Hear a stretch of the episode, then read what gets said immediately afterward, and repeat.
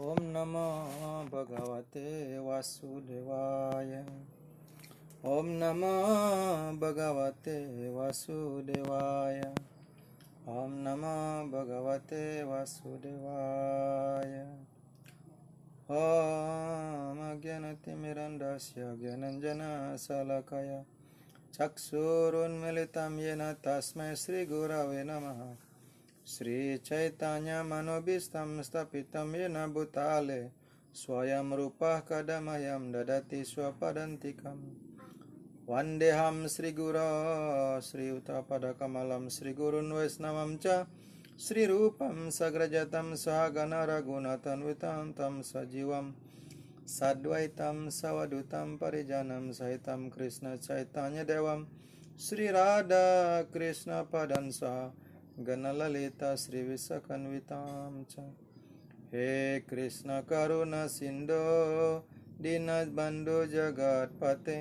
गोपीश गोपिका कान्त राधाकान्त नमस्तु ते तप्त कञ्चन गौराङ्गी राधे वृन्दवनेश्वरि वृषभानुसुते देवी प्रणमामि हरिप्रिये। वंशकल्पतरुभ्यश्च कृपा सिन्धुभ्यैव च। pati tanam pohon ibu wes nama ibu nama nama Bab 18 Kesimpulan Kesempurnaan Pelepasan Ikatan Arjuna berkata, Oh yang berlengan perkasa, hamba ingin mengerti tujuan pelepasan ikatan atau tiaga dan tingkatan hidup pelepasan ikatan atau sanyasi. Wahai pembunuh rasa sakesi, penguasa indria. Kepribadian Tuhan Yang Maha Esa bersabda, meninggalkan kegiatan berdasarkan keinginan material disebut tingkatan hidup untuk pelepasan ikatan atau sanyasi oleh orang bijaksana yang mulia. Menyerahkan hasil segala kegiatan disebut pelepasan ikatan atau tiaga oleh orang bijaksana. Beberapa orang bijaksana yang menyatakan bahwa segala jenis kegiatan yang dimaksudkan untuk membuahkan hasil atau pahala hendaknya ditinggalkan sebagai kegiatan yang salah. Namun, resi-resi lain yakin bahwa perbuatan korban suci, kedermawanan dan pertapaan hendaknya tidak pernah ditinggalkan. Wahai yang paling baik di antara para barata, sekarang dengarlah keputusanku tentang pelepasan ikatan.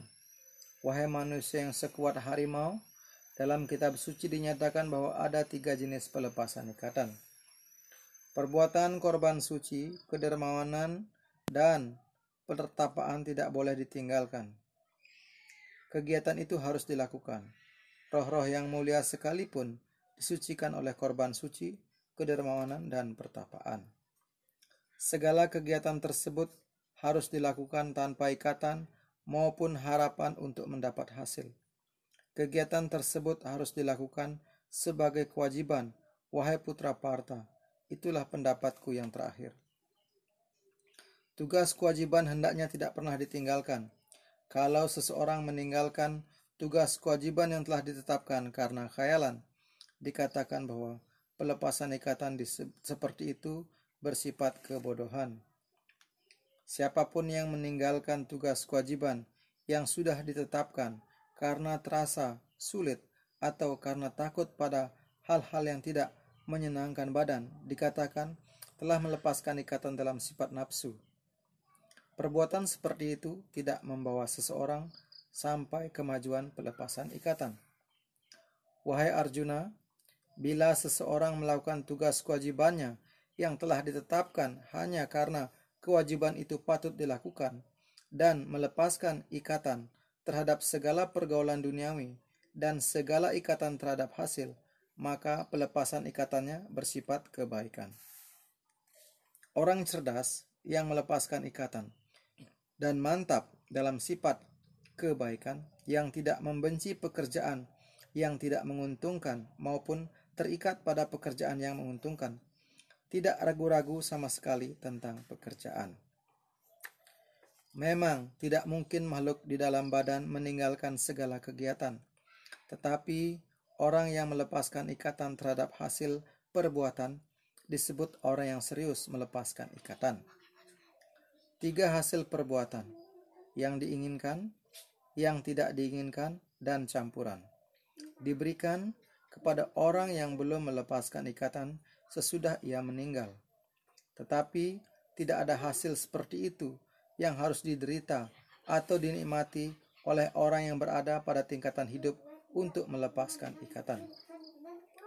Wahai Arjuna yang berlengan perkasa, menurut Vedanta, ada lima sebab untuk tercapainya segala perbuatan. Sekarang pelajarilah halal ini dariku.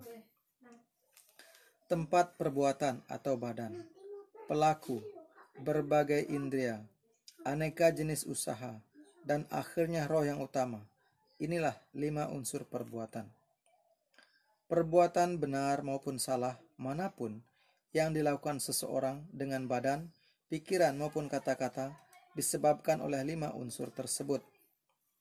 Karena itu, orang yang menganggap dirinya satu-satunya pelaku tanpa mempertimbangkan lima unsur tersebut tentu tidak begitu cerdas dan tidak dapat melihat hal-hal dengan sebenarnya.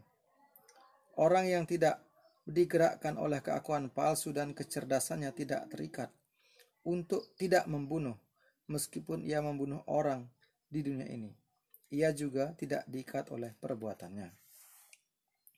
Pengetahuan, objek pengetahuan, dan dia yang mengetahui adalah tiga unsur yang menggerakkan perbuatan. Indria, pekerjaan, dan pelaku adalah tiga bahan perbuatan.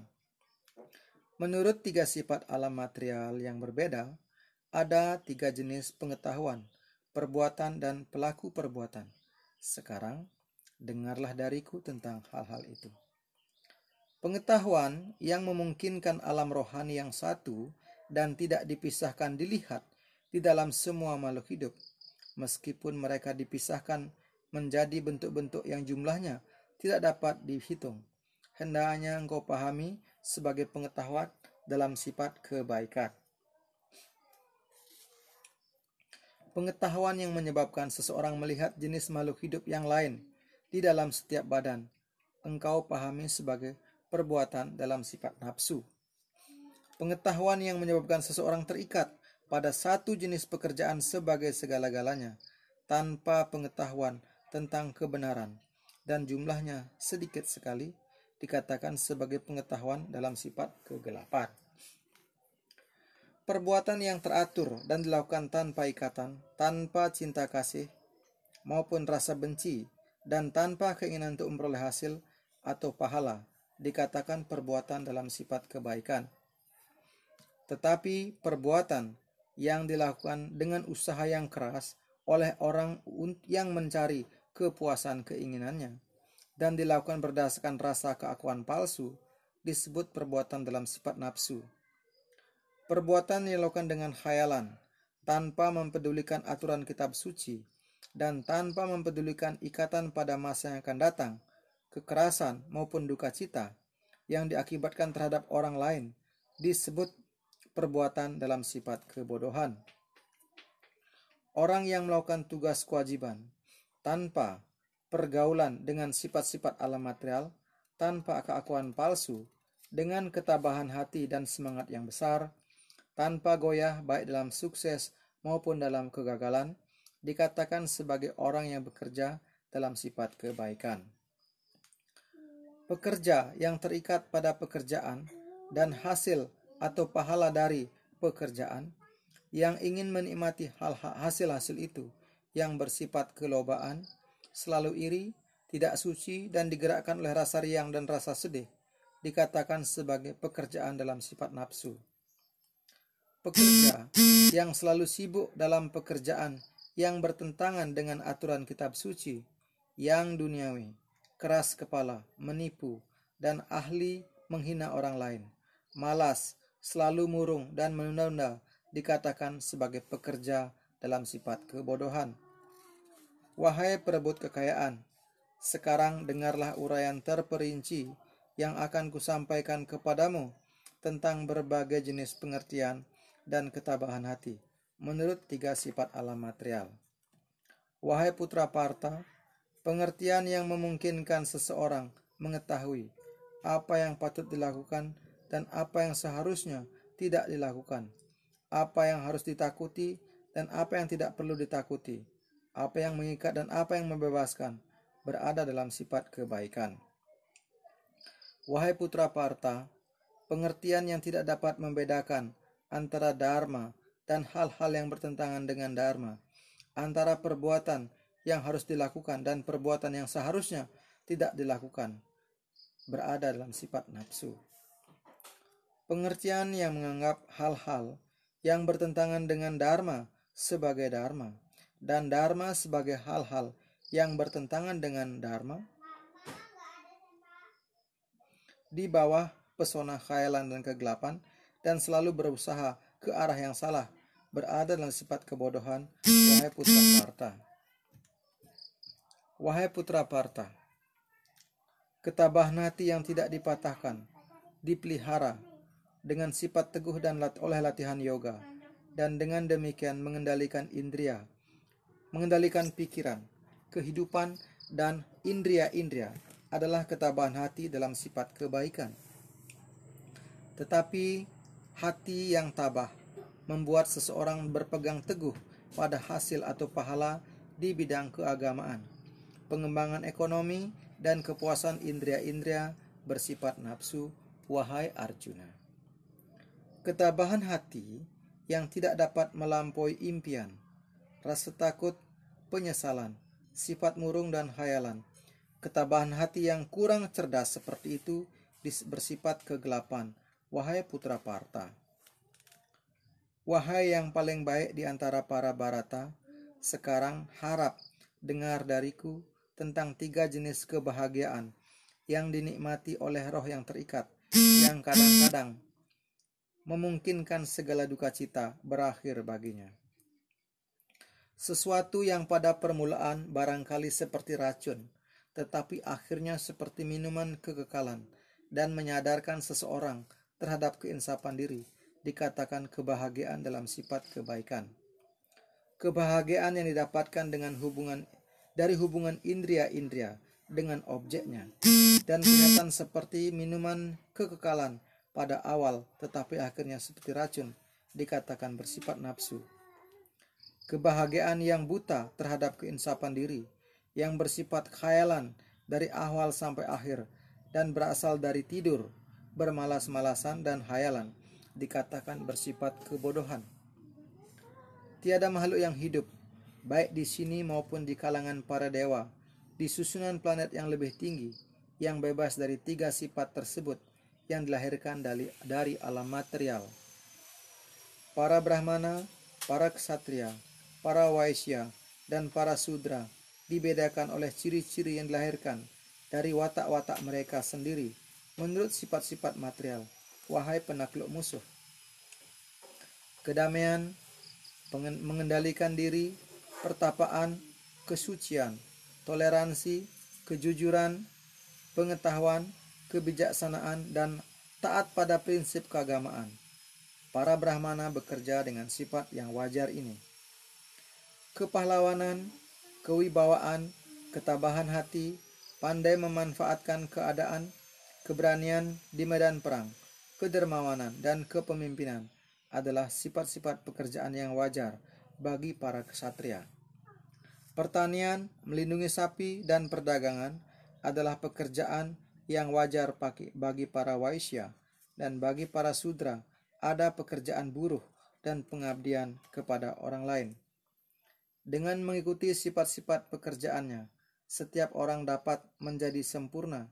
Sekarang dengarlah dariku bagaimana kesempurnaan ini dapat dicapai. Dengan sembahyang kepada Tuhan, sumber semua makhluk yang berada di mana-mana, seseorang dapat mencapai kesempurnaan dengan melakukan pekerjaan sendiri. Lebih baik menekuni kehidupan kewajiban sendiri meskipun dilakukan secara kurang sempurna, daripada menerima kewajiban orang lain dan melakukannya secara sempurna. Tugas kewajiban yang ditetapkan menurut sifat seseorang tidak pernah dipengaruhi oleh reaksi-reaksi dosa.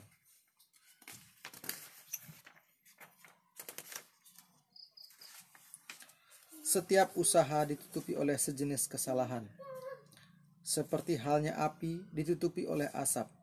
Karena itu, hendaknya seseorang jangan meninggalkan pekerjaan yang dilahirkan dari sifat pribadinya, meskipun pekerjaan itu penuh kesalahan, wahai putra Kunti. Orang yang mengendalikan diri tidak terikat dan mengalpakan segala kenikmatan material dapat mencapai tingkat pembebasan dari reaksi yang paling tinggi dan sempurna dengan cara memperkatakan pelepasan ikatan. Wahai putra Kunti, pelajarilah dariku bagaimana orang yang sudah mencapai kesempurnaan itu dapat mencapai tingkat kesempurnaan tertinggi, Brahman.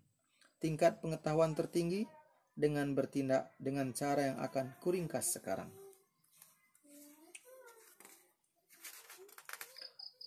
Orang yang disucikan oleh kecerdasannya dan mengendalikan pikiran dengan ketabahan hati, meninggalkan objek-objek kepuasan indria-indria, bebas dari ikatan dan rasa benci, tinggal di tempat sunyi, makan sedikit, mengendalikan badan, pikiran, dan daya pembicaraan, yang selalu kusyuk bersemadi dan bebas dari ikatan, bebas dari keakuan palsu, kekuatan palsu, rasa bangga yang palsu, amarah, dan kecenderungan menerima benda-benda material, bebas dari rasa hak milik yang palsu dan damai. Orang seperti itulah pasti diangkat sampai kedudukan keinsapan diri. Orang yang mantap secara rohani seperti itu segera menginsapi Brahman yang paling utama dan menjadi riang sepenuhnya. Ia tidak pernah menyesal atau ingin mendapatkan sesuatu ia bersikap yang sama terhadap setiap makhluk hidup. Dalam keadaan itulah ia mencapai bakti yang murni kepadaku. Seseorang dapat mengerti tentang kedudukan tentangku menurut kedudukanku yang sebenarnya sebagai kepribadian Tuhan yang Maha Esa hanya dengan cara bakti. Apabila ia sudah sadar akan diriku sepenuhnya melalui bakti seperti itu, ia dapat masuk ke kerajaan Tuhan yang Maha Esa.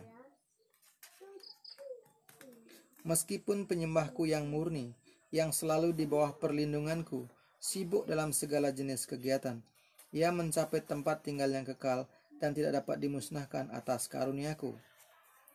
Dalam segala kegiatan, hanya bergantung kepadaku dan selalu bekerja di bawah perlindunganku. Dalam bakti seperti itu, sadarilah aku sepenuhnya.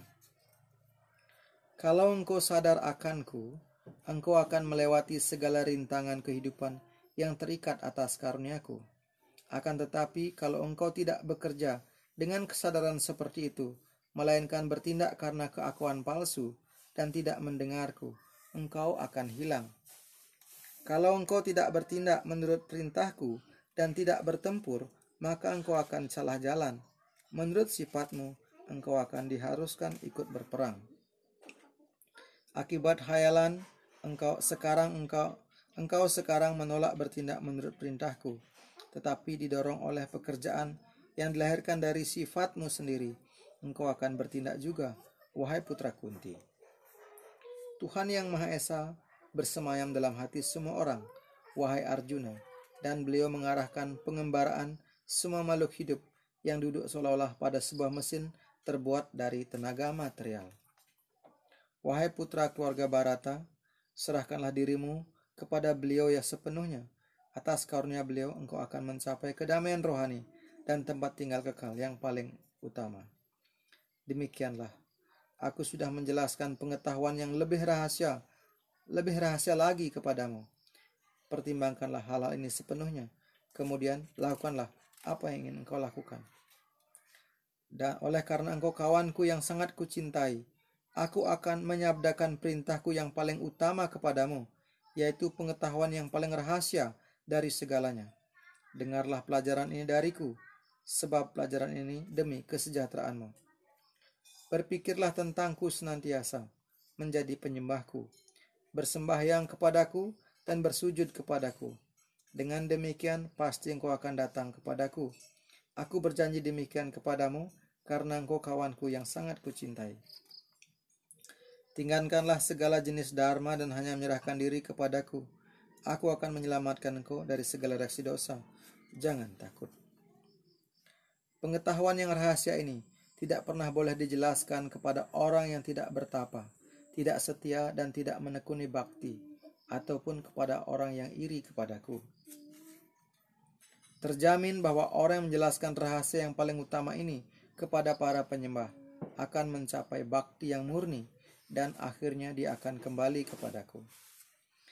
Tidak ada hamba di dunia ini yang lebih kucintai daripada dia dan tidak akan pernah ada orang yang lebih kucintai. Aku memaklumkan bahwa orang yang mempelajari percakapan kita yang suci ini bersembahyang kepadaku dengan kecerdasannya. Orang yang mendengar dengan keyakinan tanpa iri dibebaskan dari reaksi-reaksi dosa dan mencapai planet-planet yang menguntungkan tempat tinggal orang saleh. Wahai putra Parta, wahai perebut kekayaan, apakah engkau sudah mendengar hal-hal ini dengan perhatian?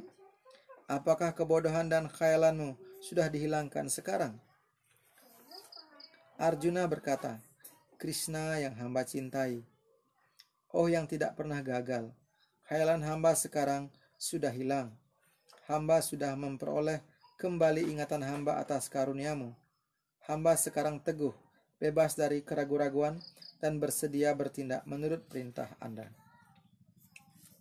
Sanjaya berkata, Demikianlah saya sudah mendengar percakapan antara dua roh yang utak yang mulia, Krishna dan Arjuna.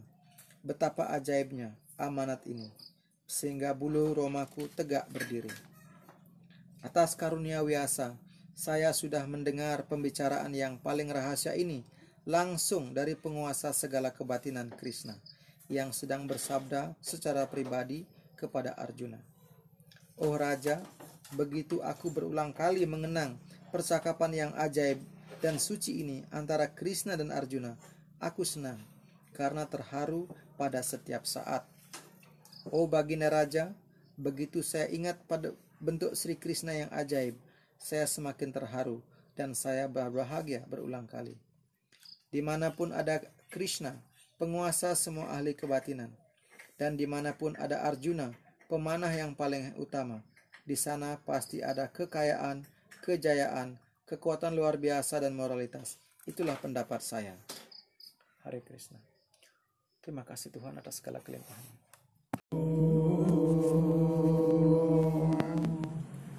Oh.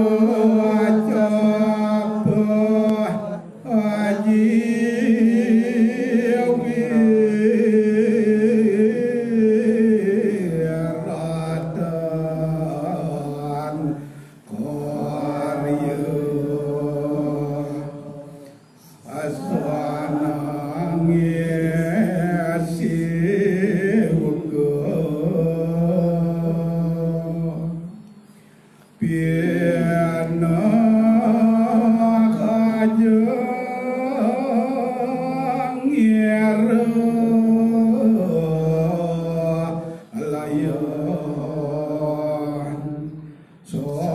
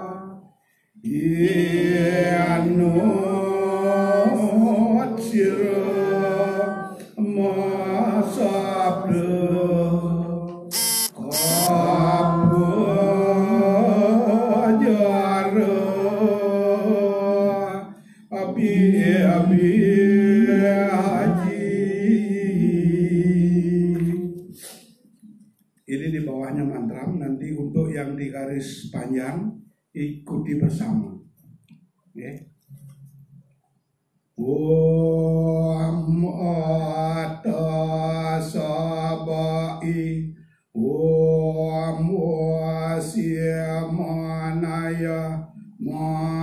Om Ang Murcantu aswargantu moksantu samantu Ang kasama sampurna iya anam nama suaha Om Om Om Om Om сорвоком, Магадатем попево, Тен дает девам, И соном сапах я бьон тара сути. Аминь.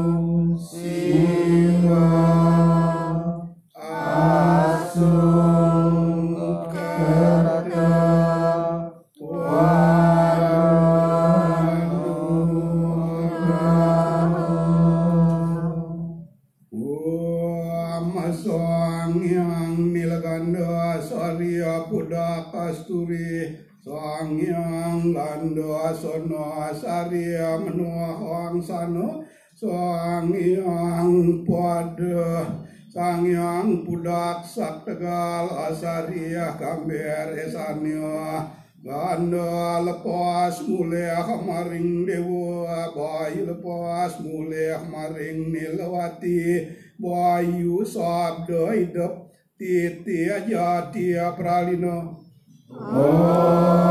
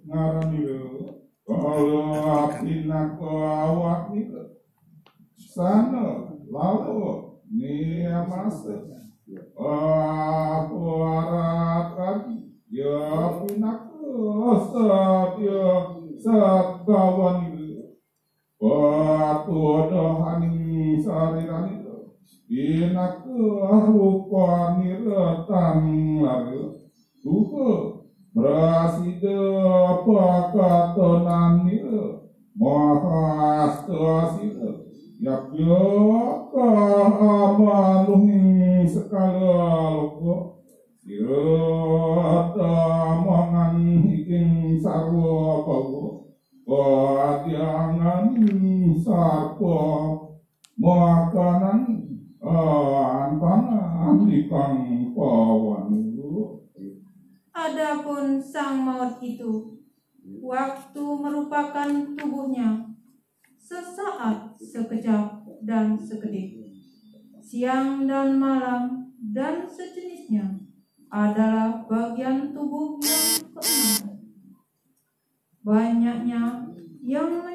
menjadi ciri tentang tubuhnya, yang merupakan bentuk lahirnya adalah penyakit usia tua.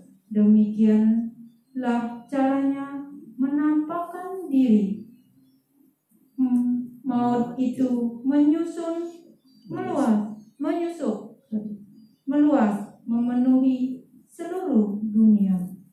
Ialah mencaplok sekalian makhluk hidup yang ada, seperti misalnya ular memakan daging maka ditelanlah angin itu angin itu. Ata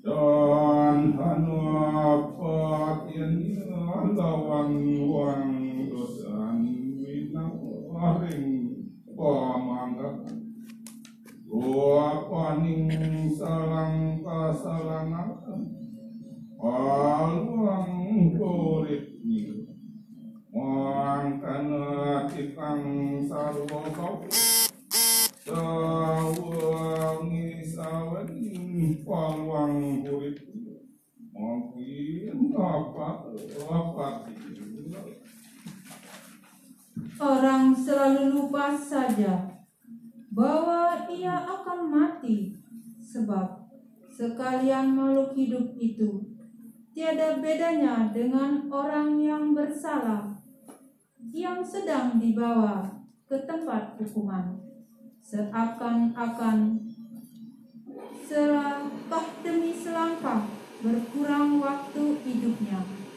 Demikianlah sekalian makhluk hidup itu.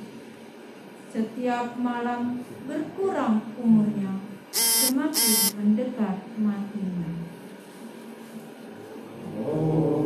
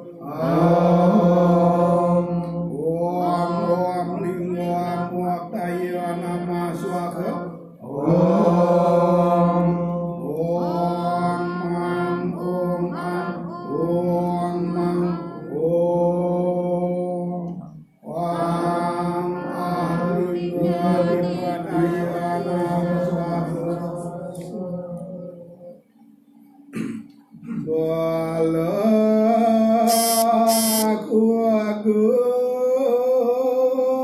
tiền mà là anh nô mà nô chú đi nô amua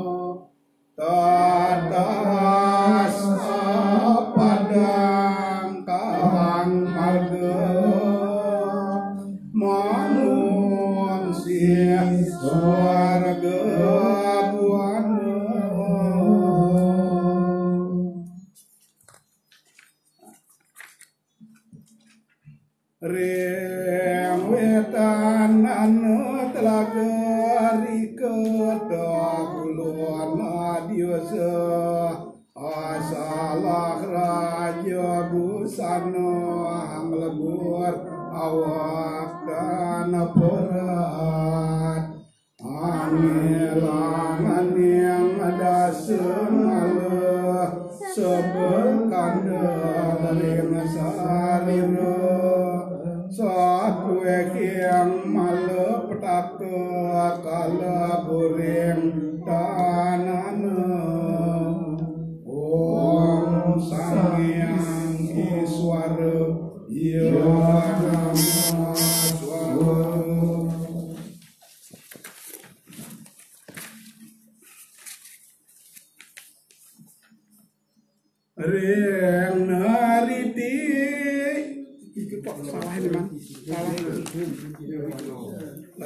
kurangkan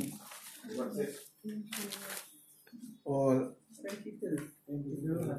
ya. Riang kidul anu telaga iri kada bulan asalah raja buasana ahlu